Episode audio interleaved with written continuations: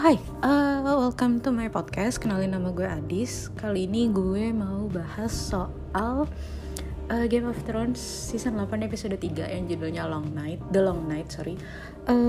Karena kan Game of Thrones itu tayangnya hari Senin dan sekarang udah hari Jumat 3 Mei, jadi udah lewat 4 hari dari penayangannya. Jadi kali ini gue mau bahasnya pakai spoiler aja. Kalau misalnya ternyata belum sempat nonton, ya nanti aja nontonnya kalau udah nanti aja dengernya kalau udah selesai nonton, oke? Seperti yang dijanjikan oleh episode, seperti yang udah dijanjikan dan ditis di episode sebelumnya, Game of Thrones episode 3 ini, episode The Long Night ini emang bercerita soal perangnya orang-orang di Winterfell dengan pasukan White Walker yang udah ngedatengin mereka. Jadi, dan itu kalau nggak salah sih kan durasinya tuh 82 menit dan itu jadi episode terpanjangnya Game of Thrones selama penayangannya dari season 1. Terus sebelum kita bahas endingnya seperti apa, kalau misalnya ditanya ini episode kan, kalau misalnya dilihat dari reaksi penonton kan agak mixed review sih sebenarnya ya, walaupun kayaknya lebih banyak positifnya, tapi ada beberapa yang mungkin penonton merasa ngeganjel gitu dengan jalannya episode ini. Kalau dari gue sendiri sih gimana ya, sebenarnya sih gue nggak mau bilang ini episode ini jelek gitu,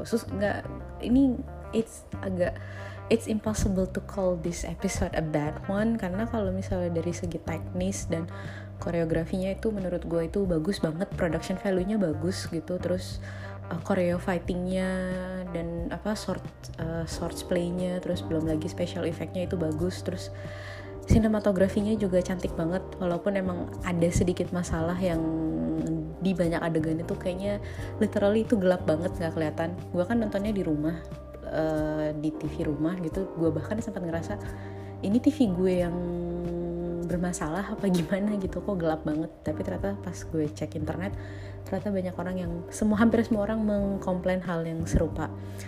Tapi di luar masalah gelap-gelapan, gue sih sebenarnya bisa ngerti gitu pilihan artistik, pilihan kenapa mereka memutuskan pakai, misalnya kayak lightingnya tuh sedikit ya, kayak ya itu udah malam dan ya kayak penerangannya tuh minim gitu, dan ya in some ways it looks authentic sih sebenarnya gitu.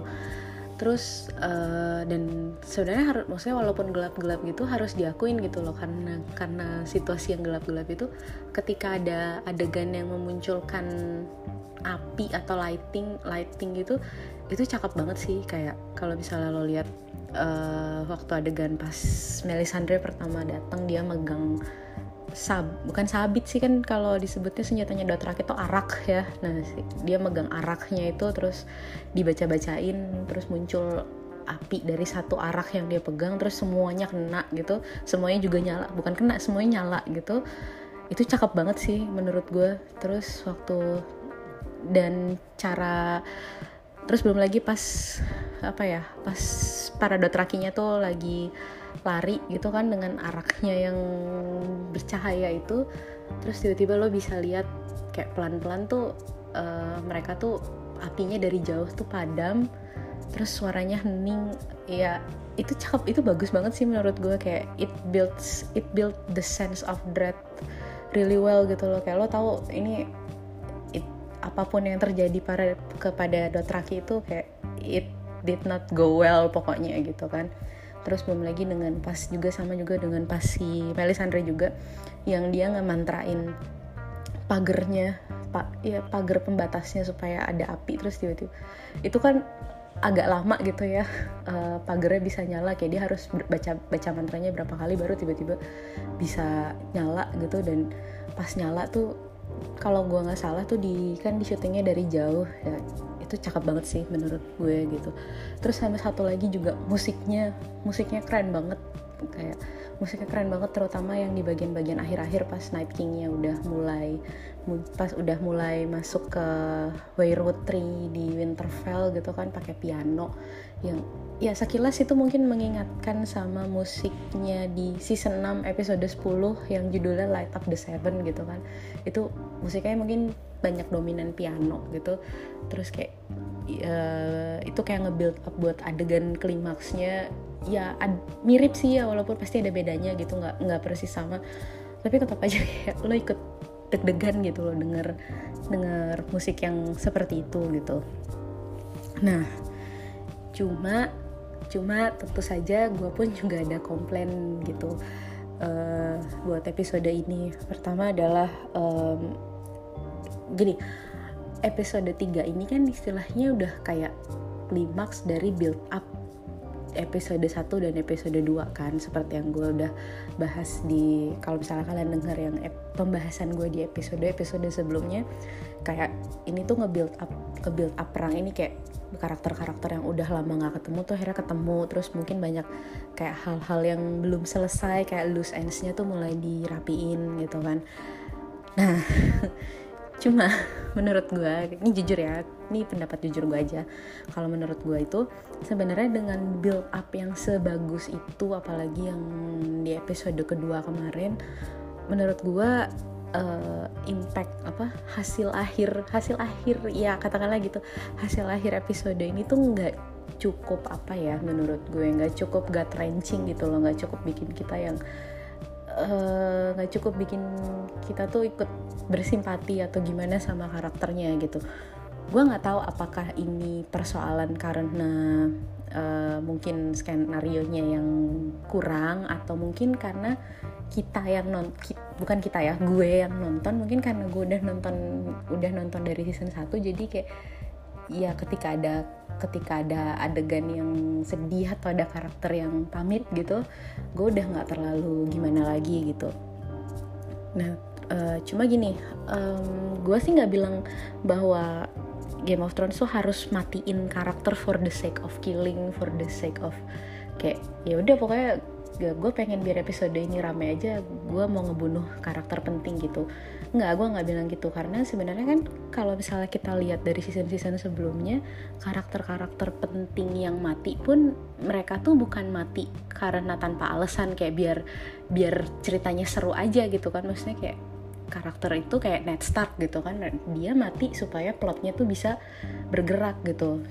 Dan selain itu juga karena arc-nya dia, storyline-nya dia tuh emang udah selesai di situ gitu loh, kayak ada sebab akibat yang bikin dia akhirnya dia mati di episode 9 gitu. Kayak kita itu runutannya tuh jelas gitu kenapa.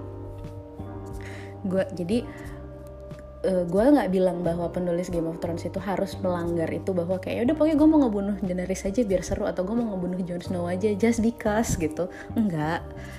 Cuma di sisi lain gue jadi ngerasa bahwa kayak impact perangnya itu ke karakter-karakter yang masih hidup itu tuh kayak kurang berasa gitu. Mungkin memang belum diliatin gimana aftermath-nya kan, karena kan kita baru bakal lihat aftermath perangnya di episode selanjutnya. Terus kalau misalnya kita mau ngomongin karakter yang mati itu kan ada Beric Dondarrion, Dolorous Edd, Theon, Melisandre, sama Lyanna Mormont, sama Jorah. Nah, kalau misalnya gue ditanya apakah kematiannya mereka itu emang nggak sedih ya gitu? Ya sedih sih sebenarnya, kayak itu tragic kayak semua, tapi di sisi lain gitu kayak we all know it's coming gitu loh. Kayak kita udah sebenarnya dari episode-episode sebelumnya pun kita sebenarnya udah bisa nandain, mungkin udah bisa nandain kayaknya karakter yang lewat tuh, kalau misalnya gue ditanya gitu di episode kedua, menurut lo karakter yang mati yang bakalan lewat tuh siapa gitu, gue bakalan nyebut 3 atau 4 di antara 6 karakter yang mati di episode ini gitu loh. Kayak you kinda have a sense that it's coming gitu, karena emang arc-nya mereka udah selesai gitu kan. Walaupun emang menurut gue sih semua matinya tuh ya kayak they serve their purpose gitu kan, seperti yang dibilang sama Melisandre, kayak Beric tuh matinya ya dia mati karena ada alasannya. Theon juga karena arc-nya udah, Theon sama Jorah tuh karena kayak iya arc-nya mereka tuh udah full circle. Bahkan Melisandre pun juga sebenarnya udah kayak dari, kalau lo denger dia di season 7 kan dia udah bilang kayak gue emang ditakdirkan mati di tempat ini, dan dia kayak ya arc-nya tuh udah coming full circle, udah ya udah selesai di situ gitu loh. Terus apalagi ya yang itu, satu lagi sih sebenarnya yang gue kurang suka adalah dua karakter utama, ya kayak notabene dua karakter salah dua di antara beberapa karakter utama di Game of Thrones, yaitu Jon sama Dany. Maksudnya yang gue tuh suka banget sebenarnya sama Jon, dan kayak I have nothing against Daenerys, I swear. Gue mungkin dia bukan tokoh favorit gue, tapi ya gue nggak kesel, gue nggak sebel juga.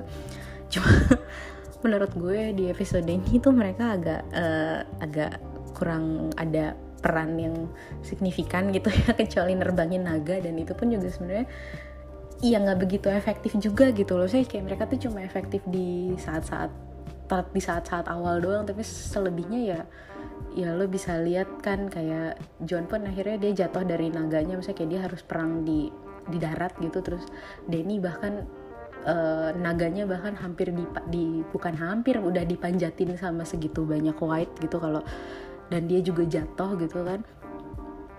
Dan yang paling gue juga heranin adalah kayak ya nggak cuma Jon atau Dany, maksudnya diantara semuanya tuh ya terutama mereka berdua lah, karena mereka berdua kan kayak leadernya gitu kan. Mereka berdua tuh nggak ada yang bisa beneran kayak step up atau gimana lah buat kayak mengkoordinasikan pasukannya gitu, setelah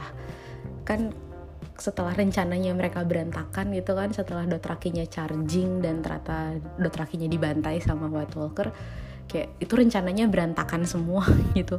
Dan emang harus diakuin rencana para kaum manusianya ini tuh strateginya, gue bukan expert di strategi perang atau gimana ya, cuma gue sendiri ngerasa bahwa kayak strateginya mereka tuh nggak proper gitu loh, nggak all over the place. Kayak setelah satu rencananya berantakan, terus kayak mereka udah nggak tahu lagi nih harus ngapain, ya udah pokoknya gimana caranya, ya pokoknya yang penting asal berlindung aja deh gitu.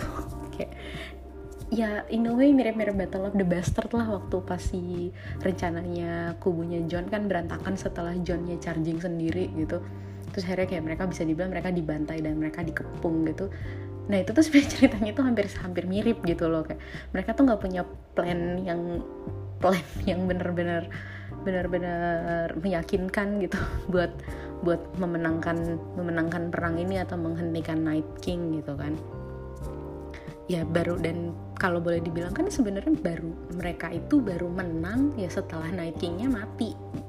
Bukan mati sih, setelah Night King-nya ditusuk sama Arya dan hancur kan gitu. Kalau enggak, dan itu pun Night King-nya bisa ada di Weirwood, bisa datang itu kan setelah dipancing keluar sama Bran. Gue sempat baca kayak teorinya Bran itu dia warging ke Raven-nya itu, dan itu karena buat memancing si Night King-nya tuh keluar gitu kan, karena strateginya nggak jalan, kayak manusianya udah banyak yang dibantai dan Night King-nya tuh nggak muncul-muncul. Kayak ya in a way lo bisa bilang sebenarnya Night King-nya dia agak lebih pintar dalam berstrategi sih, kecuali waktu pas dia ditusuk sama Arya gitu kan. Kayak itulah momen kayak dia di outsmart sama manusia. Sisanya menurut gue ya mereka pasukan zombinya White Walker-nya lebih unggul sih dari segi jumlah, dari segi strategi, dan upper hand-nya adalah ya mereka nggak bisa mati gitu kan, begitu mati dibangunin lagi sama si Night King-nya. Terus ya pokoknya gitu. Terus ini mungkin juga topik yang banyak diperdebatkan oleh orang-orang gitu kan, yaitu adalah The Night King himself ya total topiknya Night King yang ternyata ya kalau banyak orang bilang ternyata gitu doang gitu kan. Kayak dia ya ternyata Night King-nya udah, misalnya berarti White Walker-nya udah nggak ada kan in teori gitu, kecuali kalau writer-nya punya rencana lain. Tapi kayak yang kita lihat di episode 3 tuh kayak White Walker-nya tuh udah nggak ada karena ditusuk ditusuk sama Arya pakai Dragon Glass sampai hancur. Sebenarnya sih kalau gue ditanya dengan endingnya Night King yang seperti itu, sebenarnya jujur gue kaget gitu. Gue kaget karena gue adalah salah satu orang yang mengira bahwa Night King dan White Walker ini tuh yang di set kayak jadi the real villain atau the real big bad-nya gitu loh, kayak dia adalah kayak ancaman dia, misalnya diantara semua kekisruhan soal masalah Iron Throne di series ini, kayak ternyata tuh dia adalah ancaman yang lebih gede gitu loh, bahwa ternyata semua itu tuh nggak penting, ternyata yang ada bahaya lain yang lebih besar, yaitu Night King dan White Walker gitu. Dan gue tahu sih, dan gue juga bisa paham gitu kalau mungkin banyak penonton, terutama mungkin yang baca bukunya agak misuh gitu dengan ending yang seperti ini kan, apalagi dengan teori yang udah begitu banyak beredar gitu. Kalau lo baca Reddit itu teorinya udah macam-macam, mulai dari yang masuk akal sampai yang paling aneh-aneh pun ada gitu. Gue sih kalau dari gue tuh nggak mau bilang bahwa oh ternyata Night King itu cuma kayak cuma false trap atau red herring aja gitu ya, ternyata gue nggak mau bilang kayak gitu, karena menurut gue kalau misalnya Night King itu cuma jadi sekedar red herring atau cuma jadi kayak apa ya, gue bilangnya kayak pelengkap penderita gitu deh. Kayak ya misalnya kenapa pelengkap penderita ya, bayangin lu udah rebutan tahta, lu udah rebutan masalah posisi siapa yang harus jadi raja, tiba-tiba ada lagi datang zombie gitu kan, nggak bisa dikalahin ya, apa namanya kalau bukan pelengkap penderita. Cuma menurut gue gitu si Night King ini tuh kayak apa ya, dia tuh terlalu complicated atau terlalu apa ya, sosok Night King dan White Walker tuh terlalu enigmatic sih buat jadi pelengkap penderita. Kalau misalnya emang ternyata writernya itu memutuskan buat Cersei lah yang di set jadi villain terakhir gitu, kalau ternyata emang writernya merasa bahwa ya udahlah kayaknya emang arahnya tuh kita mau ngesetnya fokus utamanya emang di masalah perebutan Iron Throne ini gitu. Cuma kalau misalnya si Night King ini kayak cuma kayak karakter tambahan atau kayak istilahnya kayak apa ya, misalnya kayak Cersei tuh musuh utamanya, nah dia tuh yang sebelumnya gitu, dia tuh agak terlalu apa ya, maksud gue build upnya tuh udah terlalu rapi gitu loh dari episode awal gitu, jadi agak pincang sih menurut gue gitu soal endingnya. Kalau misalnya kita lihat dari awal dia muncul gitu, oke lah minggu di episode kedua kan Bran bilang bahwa tujuannya Night King itu adalah mau ngebunuh dia kan, kayak dengan tujuannya adalah kayak Night King itu mau menghapus memori manusia soal keberadaannya dia dan White Walker. Cuma yang bikin gue agak gimana gitu adalah kalau misalnya emang dia tujuannya dia buat ngebunuh Bran, White Walker tuh kalau misalnya lo inget episode pertama banget di Game of Thrones Winter is Coming, White Walker tuh udah muncul dari awal gitu loh, kayak bahkan sebelum opening kreditnya aja tuh kita udah diliatin gimana White Walker tuh ngebunuh Night's Watch yang lagi patroli. Terus gara-gara kalau lo inget di episode pertama tuh ada ditunjukin hasil kerjanya White Walker yang dia tuh ngebunuh Wildling, terus potongan-potongan tubuhnya tuh yang dibikin kayak simbol-simbol gitu. Jadi maksudnya tuh itu udah dari awal, bahkan sebelum Bran jadi Three-Eyed Raven tuh kita udah ditunjukin gitu loh White Walker tuh apa, terus caranya dia bikin pasukannya kan dengan bayi yang diubah jadi zombie. Terus kita juga lihat waktu di Hardhome gimana si Night King-nya tuh bisa ngebangkitin lagi orang-orang yang udah mati gitu kan. Tapi kita tuh nggak pernah benar-benar tahu kenapa sih dia bisa muncul gitu loh. Maksudnya nggak mungkin kan. Oh ya, dan satu lagi kita juga udah tahu, kita bahkan udah diliatin kenapa White Walker itu bisa ada kan, karena Children of the Forest yang bikin White Walker itu kayak jadi senjatanya mereka buat ngelawan waktu perang lawan manusia yang kita lihat di, gue nggak tahu, gue lupa, di season 6 yang ada laki-laki di ada laki-laki ditusuk dadanya pakai Dragon Glass terus dia berubah. Nah cuma kan kalau misalnya kita ingat-ingat lagi, sebenarnya kan dari kenapa White Walker itu baru jadi ancaman yang serius buat warga Westeros itu kan setelah ya Jon Snow dan para Wildling itu yang ngasih tahu gitu loh, White Walker tuh beneran ada loh, beneran udah muncul lagi. Emphasize-nya dikata lagi karena sebelumnya semua orang nggak ada yang percaya kalau misalnya White Walker itu muncul lagi, karena mereka tuh udah bertahun-tahun ngilang gitu kan. Terus kayak ya bertahun-tahun ngilang terus tiba-tiba muncul lagi nih, dalam rangka apa gitu loh, iseng aja apa gimana gitu kan gitu. Dan jadi ya itu sih ngeganjelnya gitu, maksudnya gue nggak tahu kenapa writernya memutuskan arah ceritanya ke situ gitu buat plotnya White Walker dan Night King ini gitu. Gue nggak tahu apakah memang mereka udah dapat masukan dari George R.R. Martin gitu kan sebagai penulis bukunya, apakah arahnya juga ternyata di buku juga sama kayak gitu, atau mereka pure akhirnya itu kayak mereka take creative freedom buat bikin arahnya ke sini gitu kan. Atau mungkin juga mereka ya gimana ya ngomongnya, gue sih ngerasanya mungkin writernya tuh entah karena dia juga udah dapet restu dari George R.R. Martin, atau kalaupun emang misalnya mereka itu memutuskan sendiri gitu jalan ceritanya, gue tuh agak punya pikiran yang nggak tahu ya ini benar atau enggak, ini asumsi gue doang bahwa mungkin writernya pun juga agak bingung gitu menentuk untuk merapikan atau menyelesaikan arc si Night King ini gitu. Dan belum lagi mungkin juga mereka ngelihat di audiens gitu, di penonton, ternyata mungkin penontonnya penontonnya tuh lebih invested, lebih tertarik sama masalah perebutan tahtanya gitu dibanding urusan per White Walkeran dan per Night Kingan ini. Jadi caranya seperti itu gitu loh. Tapi kan mau nggak mau, walaupun mungkin penonton nggak terlalu invested sama urusan White Walker ini kan tetap harus diselesain gitu kan, nggak bisa ngegantung. Jadi akhirnya mereka pilih caranya kayak gitu. Nah pertanyaan gue adalah sekarang kan Night King-nya udah mati, udah nggak ada gitu, White Walker-nya juga udah nggak ada.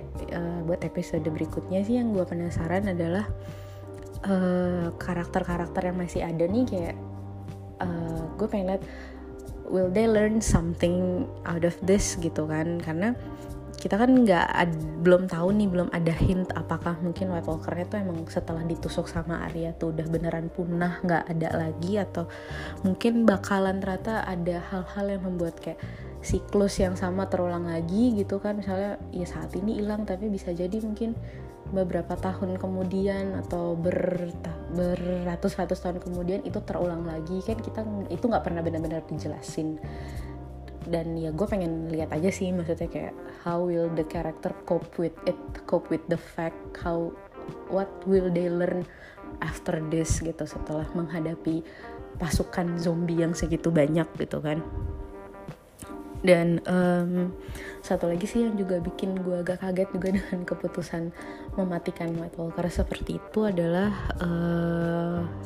kaitannya masih ke Jon Snow, karena gue sebenarnya nggak kaget gitu, karena kalau misalnya waktu ya di episode sampai akhir episode 3 kan kita taunya si White Walker ini udah nggak ada kan, Night King ini udah nggak ada, berarti kan ya Jon Snow itu kita bisa bilang kalau menurut gue dia bakalan full terlibat dalam masalah perebutan tahta Iron Throne kan, apalagi dengan masalah ternyata dia tuh adalah Targaryen dan dia punya klaim yang lebih tinggi.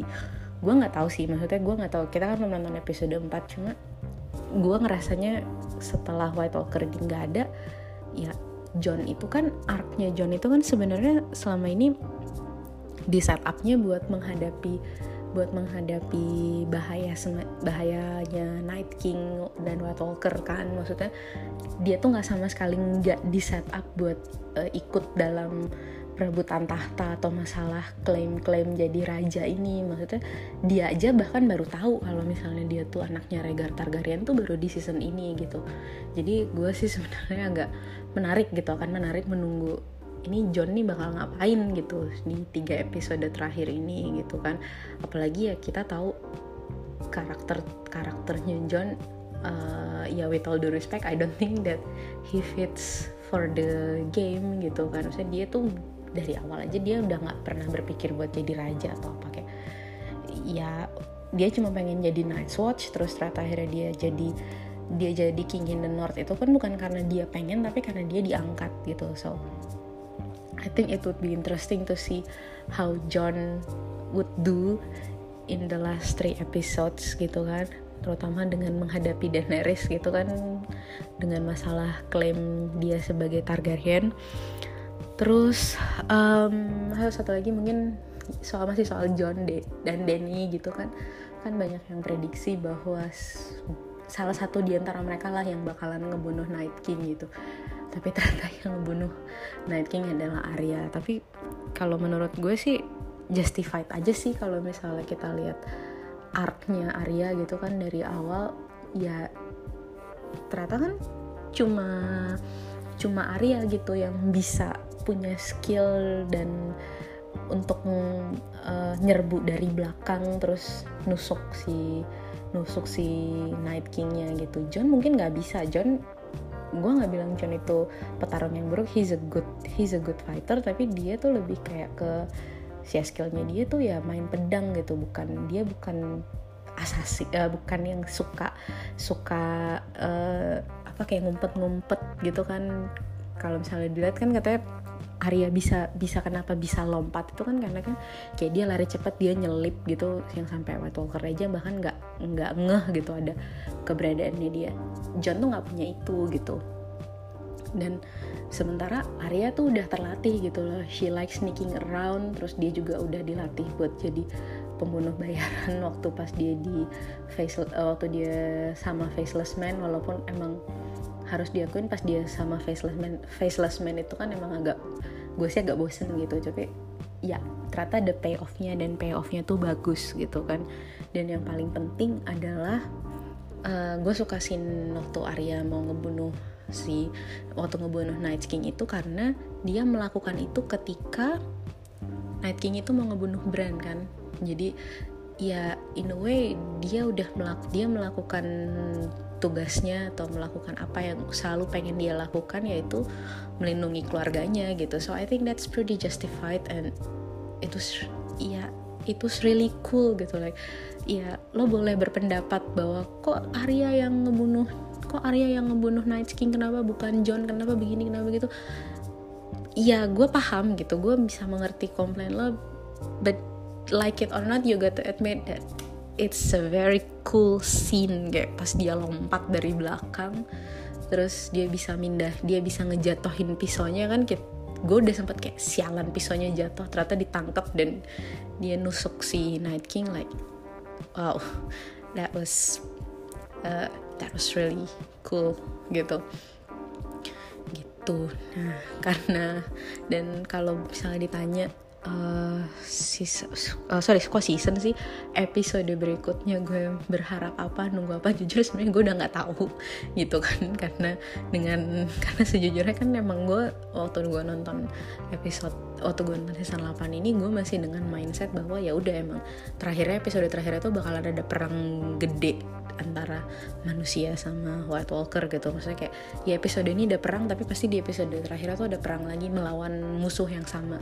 Tapi kan ternyata tidak gitu kan. Maksudnya indikasi yang diberikan oleh akhir episode 3 ini kan ternyata tidak demikian gitu. So gue sih nggak tahu, mungkin kalau dilihat dari cuplikannya sih dari episode 4 mereka bakalan shifting fokus ke Cersei gitu. Jadi gue mungkin bakalan penasarannya itu, kayak pasukannya North dan Dany kan berkurang banyak, sementara pasukannya Cersei itu masih banyak, yang which I think that gives Cersei bigger advantage gitu kan, kayak dia nggak ngapa-ngapain, dia nggak muncul di episode 3 dan di episode 4 dia datang dengan keuntungan yang lebih besar gitu kan dari segi jumlah gitu kan, walaupun dia nggak punya gajah seperti yang dibahas di episode 1. Tapi ya mungkin itu sih kayak kalau misalnya gue harus kasih nilai episode ini 8 kali ya, 8 dari 10. Lebih karena gue suka teknis, gue suka musik dan koreografinya dan ending scene-nya waktu si Arya ngebunuh Night King. Tapi kalau dari segi storyline-nya mungkin ya biasa aja sih sebenarnya menurut gue gitu, menurut gue ya. Kalau misalnya kalian gak setuju ya nggak apa-apa juga, bisa, kita bisa ngobrol ini dengan baik-baik gitu mungkin kalau lo mau. So anyway, mungkin itu dulu nih, kayak reviewnya udah panjang banget, udah setengah jam. So I think I will see you again in my next review gitu. Mudah-mudahan habis gue nonton gue bisa bikin, kalau enggak ya nanti mungkin menyusul dengan spoiler gitu. So thank you for listening, bye bye.